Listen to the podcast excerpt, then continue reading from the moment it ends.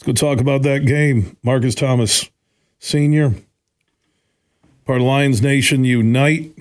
Everything King on YouTube. He is standing by in the Roast Umber Coffee guest line. How you doing, my man? Hey, I'm doing pretty good. How about yourself? Good. Uh, trying to figure out, you know, these last four games, a lot of roller coaster rides uh, with the Lions. They are nine and four. They do have four teams left on the schedule. Playoff implications on both sides of the field.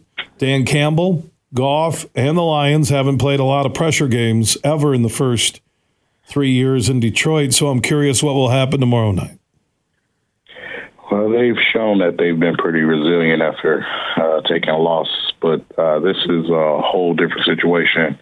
Uh, we already know that Sean Payton's going to try to do everything he can to win this this football game. He has a, a team that's trying to fight and claw their, themselves into that playoff position. So uh, with us in that nine and four, we can't get uh, too comfortable. You know, like it, it's the performances on both sides of the ball have to get cleaned up. The penalties have been bad lately.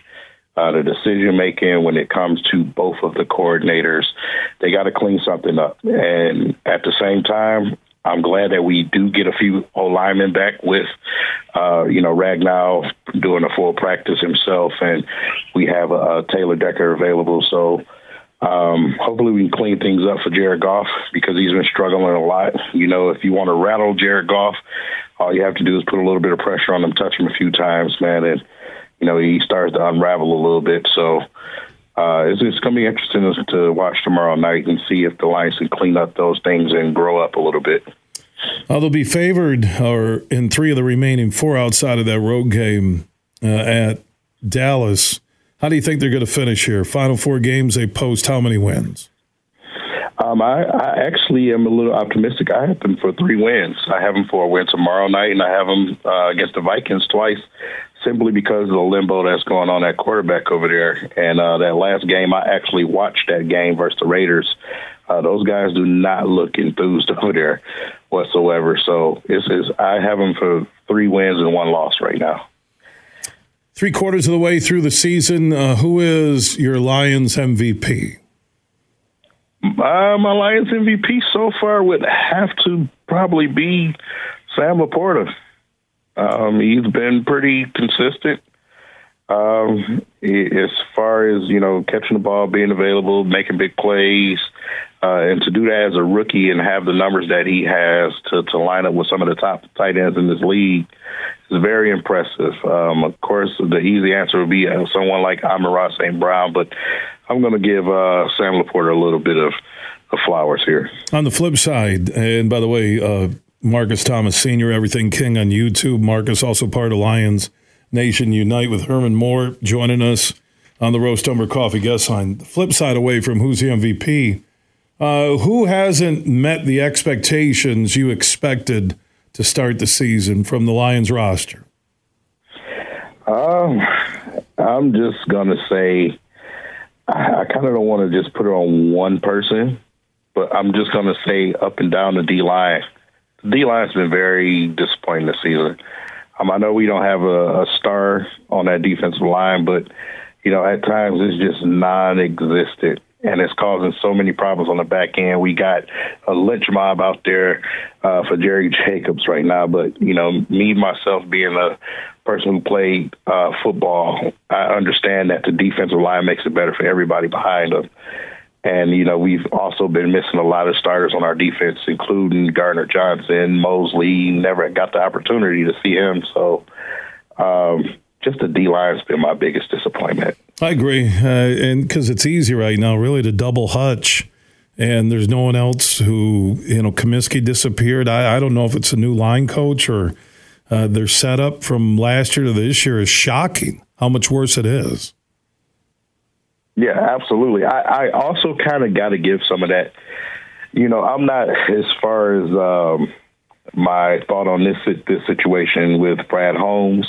I'm not the most popular. I'll say that when I give my opinion, but we've had several situations where we could have made some improvements or upgraded that defensive line, which would help everyone on the defense, including Aaron Glenn, because he, he pretty much has his hands tied behind his back right now. Um, you know, you can give him about fifty percent of the the blame, but at the same time, you can't really make too many adjustments when you don't have the players available for it.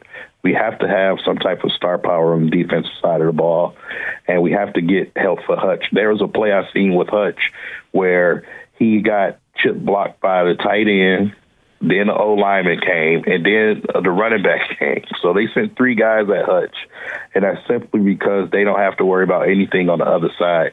That's got to be fixed, and it's up to Brad Holmes to make that adjustment now. You know that when I looked at Sweat just teeing off uh, in the Lions' backfield, and I'm thinking that uh, Sweat could have the opportunity to play for a playoff team rather than go to Chicago and how the Lions didn't make a move there. I, I, could see Chase Young and you know picking the Niners at best team in the NFL, obviously, but man, Sweat could have been there on the other side of Hutch. That would have been so big for that Lions D line, so big. Yeah, absolutely. And they've also they've also shut the door on a lot of conversations too. And it's not like it's you know every player is not a star that's attempted to call Detroit, but some of these players definitely would have helped this team of course, the latest one being reported out there was Ndamukong Suh. I know he's 36 and, you know, he hasn't played football, but they, he's been doing that purposefully for the last couple of seasons. And I honestly do that. I, I honestly do believe he has enough in the tank to help that D line out tremendously but we shut the door on them once again. So it's it's at the point to where I believe that Brad Holmes is saying, "Hey, this is not the season where we're going to shoot for the Super Bowl. We just want to get to the playoffs, uh, win our division, you know, and we'll go from there. We're going to keep the process going. But in the NFL, your window is not as big as you think it is. Uh, things, uh, teams change. They go from worst to first all the time." Um, and it can happen rather quickly. So just as quick as this window is open for the Lions, it could shut right in our face because Green Bay, the Bears, or the Vikings, they're not going to sit there and just let us uh, take our time. They're they're coming, and they're going to try to come fast. So I just was a little bit disappointed with that. Well said, uh, Marcus Thomas Senior, Everything King on YouTube, also part of Lions Nation Unite uh, with Herman Moore, my man. Enjoy the game tomorrow. Always appreciate your time here on the huge show across Michigan. All right. Thanks for having me. Yeah. Marcus uh, Thomas Sr.